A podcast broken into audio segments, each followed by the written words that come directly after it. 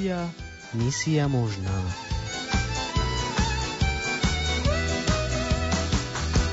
Milí poslucháči Rádia Lumen, vítame vás v dnešnej relácii Rómovia misia možná. Dnes si vypočujeme príbeh mladej ženy, ktorá sa rozhodla pre službu Rómom aj napriek náročným životným situáciám. Príjemné počúvanie vám praje Lukáš a Veronika.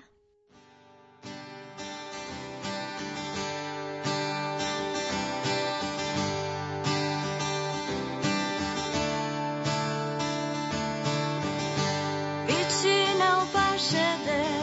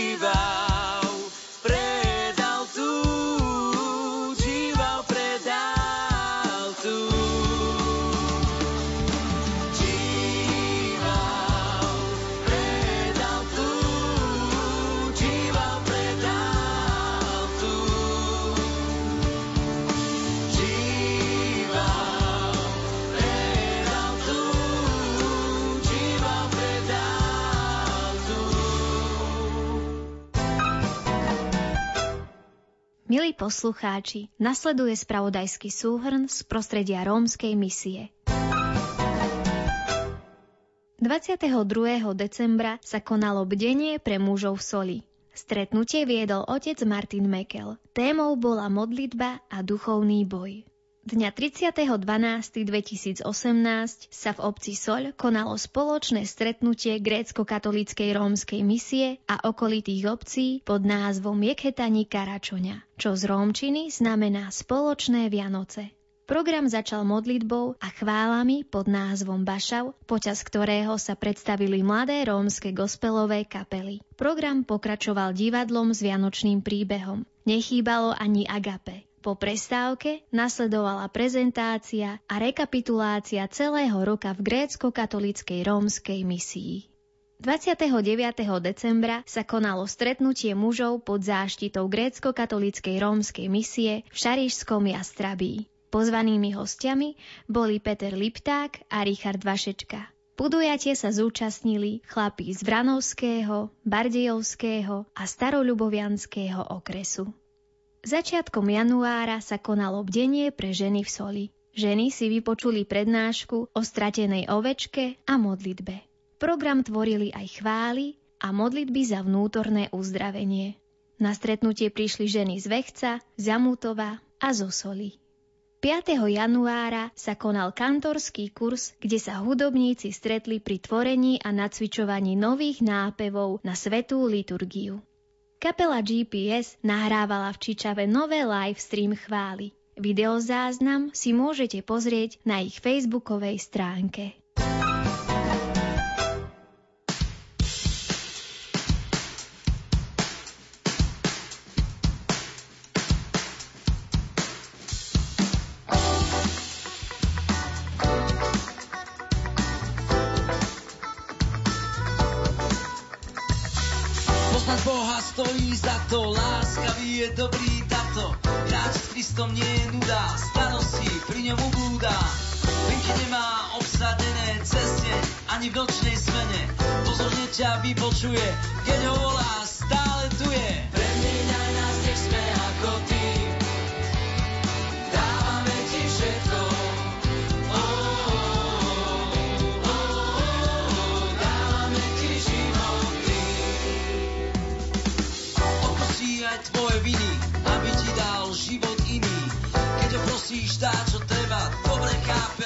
Bieda. Nebojš sa mu dôverovať, zázraky sa budú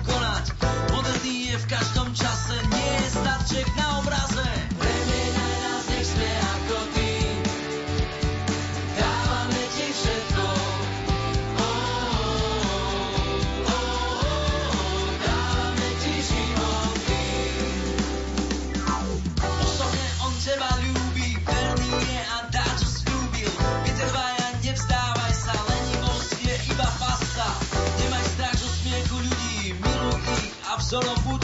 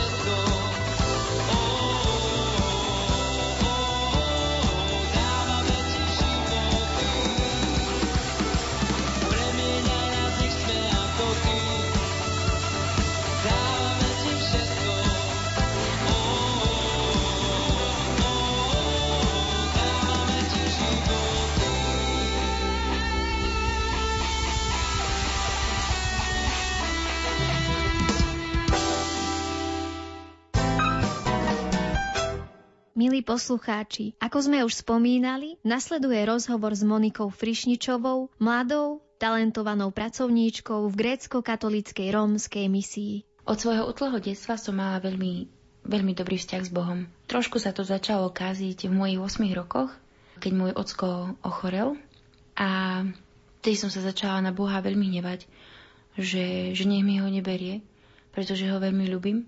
No sa to nejako upravilo a keď som mala 10 rokov, a tak e, ja som veľmi vážne ochorela a dostala som rakovinu a následkom tejto choroby mi museli amputovať nohu.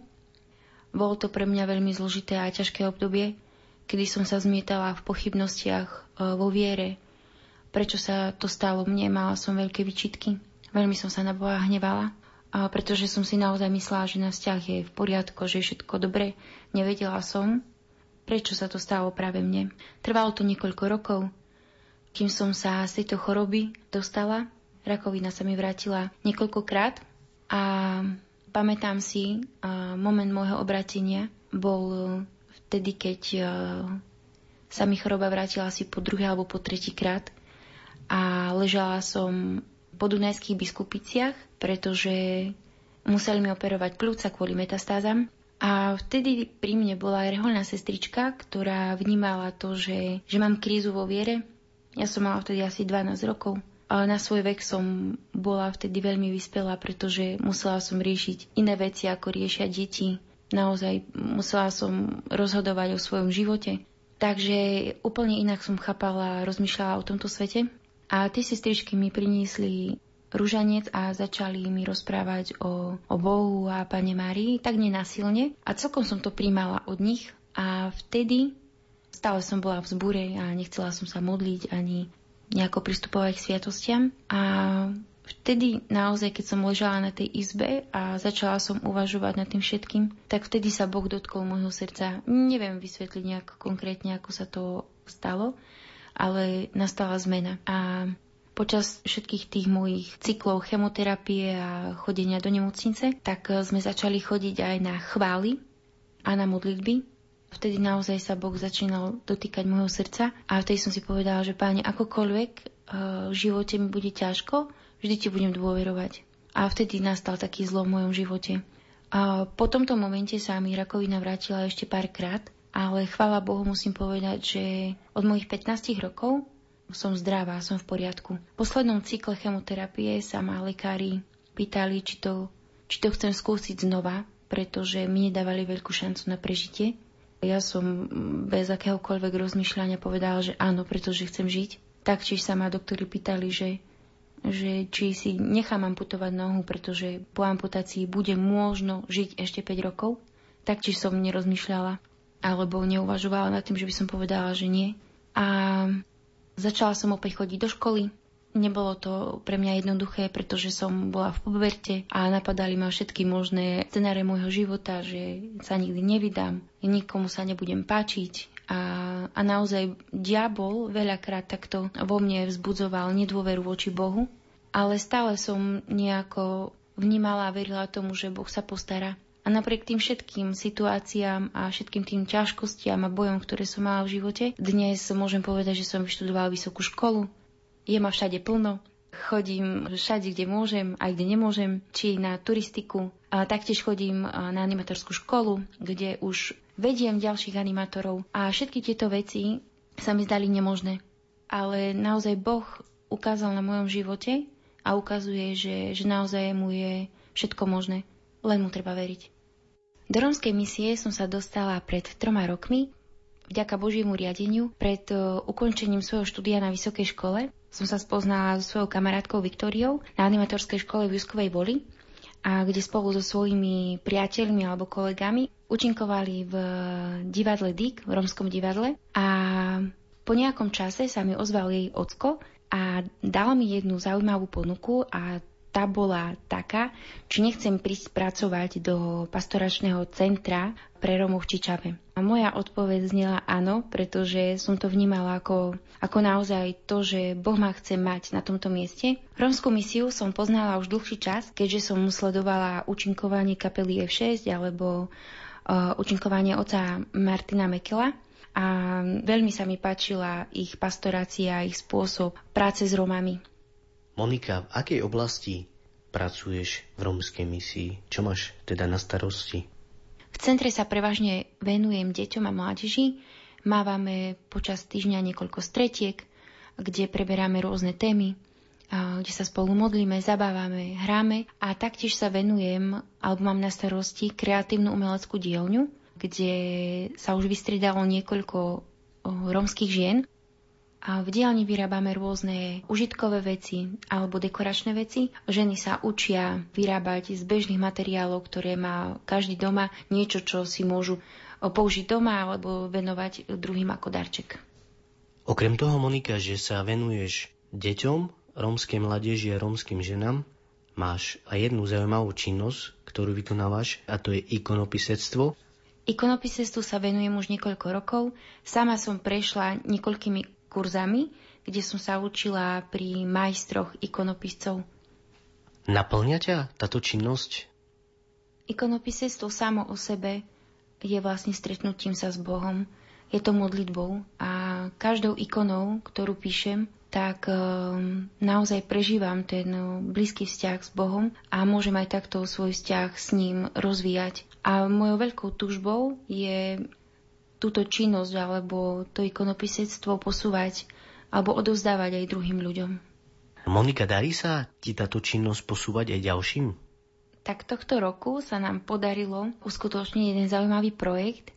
Myslím si, že na Slovensku to ešte nikto nevyskúšal. A to bolo to, že mali sme takú menšiu skupinku detí, ktorí boli ochotní alebo mali túžbu venovať sa ikonopisectvu. Bolo jej dokopy 11. Stretávali sme sa priebežne počas celého roka, mali sme zo pár víkendoviek letné tábory, na ktorých deti získali základné vedomosti o, o tom, čo vlastne je ikona, o tom, čo je ikonopisectvo, aký má byť ikonopisec. Získali základy o tom, ako vyrábať ikonu. A našim výstupom alebo naozaj takým úspechom bol záverečný pléner, výstava, na ktorom sme sa zúčastnili na akcii Savore v Drienici. A naozaj e, deti urobili veľký kus práce. A musím povedať, že, že naozaj tieto deti sa, sa veľmi posunuli o svojich vytvarných danostiach. A nielen v týchto danostiach, ale aj v svojom duchovnom živote a prežívaní svojej viery. Môžeš nám, Monika, aj trošku opísať ten postup alebo proces, ako vzniká ikona? Dobre si to povedal, že písanie ikony je proces, pretože naozaj príprava a celé uskutočňovanie tejto činnosti sa skladá z mnohých etap a prvá z nich je naozaj tá duchovná príprava ikonopisca, ktorý má byť v prvom rade vyspovedaný. Má pristupovať k sviatostiam.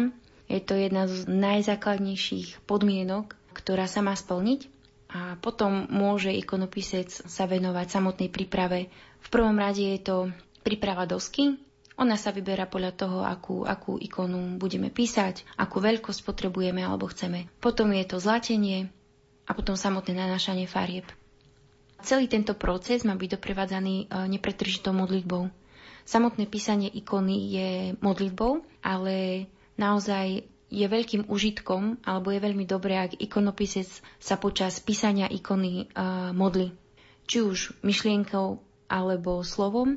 Zaujímavé na ikonopisectve je to, že ikona sa v podstate maluje, ale nepíše sa perom, ale maluje sa normálne štecom a farbami. Hovorí sa tomu preto tak, lebo na ikone je zobrazené písané Božie slovo, preto sa ikona píše.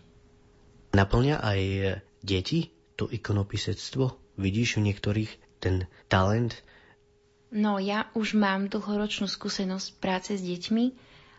To, čo ma fascinovalo na týchto deťoch, ktoré sa zúčastňujú ikonopiseckého kurzu, je vlastne to, že naozaj som v živote nevidela deti, aby od rána do večera s radosťou sedeli pri ikone a, a písali ju, pretože deti väčšinou sa chcú hrať a zabávať sa a, a vystrajať a ja som ich musela sama vyháňať vonku, aby sa išli zabávať alebo mali ísť spať alebo jesť tak naozaj som videla, že, že to ikonopisectvo ich naozaj naplňa, že im to dáva radosť. Aká veková kategória tvorí skupinku, ktorú vedieš? Tak mojou podmienkou bolo, že tie deti musia byť od 13 rokov vyššie, deti, mládež, pretože to ikonopisectvo naozaj nie je jednoduché na pochopenie, ako sa tie farby vrstvia a tie rôzne svetlá, ktoré musia deti zvládnuť a tú celkovú techniku. Takže mám deti, ktoré sú vo veku od 13 do 19 rokov, ale mám aj veľmi šikovného chlapca, ktorý má 11. Chvála Bohu tomu rozumie a vidím naozaj e, po určitom čase to, že od prvej ikony, ktorú si skúšali, až po tú poslednú, urobili veľký kus práce naozaj vidím, že vidia tú ikonu, vidia tie svetla, vedia, čo majú robiť a čím ďalej, tým viac sú samostatnejšie a potrebujú menej poradiť a menej sa im, nie že menej sa im venujem, ale nepotrebujú už toľko mojej pomoci, ako, ako to bolo na začiatku. Máš skupinky iba rómske deti alebo aj nerómske deti? Prevažne mám rómske deti, väčšinou sú to chlapci, ale mám tri nerómske deti, ktoré sú vlastne deťmi lídrov alebo ľudí, ktorí sa venujú rómskej pastorácii. Takže viac menej sú všetci kamaráti a poznajú sa a myslím si, že je to veľmi dobre, že sú takto spolu, pretože môžu na nich ľudia vidieť to, že, že tá spolupráca medzi Romami a Slovákmi je a je reálna a je dobrá. Monika, čo by si na záver povedala našim poslucháčom? To, čo bolo také pre teba a čo je možno najvzácnejšie alebo čo si získala v rómskej misii? Tak je to dosť ťažká otázka, ale asi konečne som sa nad tým zamyslela sama, že čo mi táto pastorácia dáva a to je asi to, že, že mi spoločenstvo. Spoločenstvo ľudí, na ktorých vidím to, že, že Boh je mocný že, že Boh môže meniť životy k lepšiemu. Ja sama sa púšťam do veci, do ktorých by som sa možno nikdy nepustila, pretože mám okolo seba ľudí, ktorí ma pozbudzujú a, a celkovo ma táto práca naplňa radosťou a vnímam, že, že má zmysel. A, že, že to všetko, čo robíme, je, je naozaj Božím dielom. Že, že Boh to takto chce a je to dobré a že má s týmto všetkým veľké plány. Drahí poslucháči, Monika je svedectvom toho, že ak máme ochotné a otvorené srdce, Boh si nás môže použiť pre veľké diela. Ďakujeme Monike za rozhovor a prajeme jej veľa požehnania v jej službe. Zranený a sklamaný blúdim Hriešnik som a predsa ťa ľúbim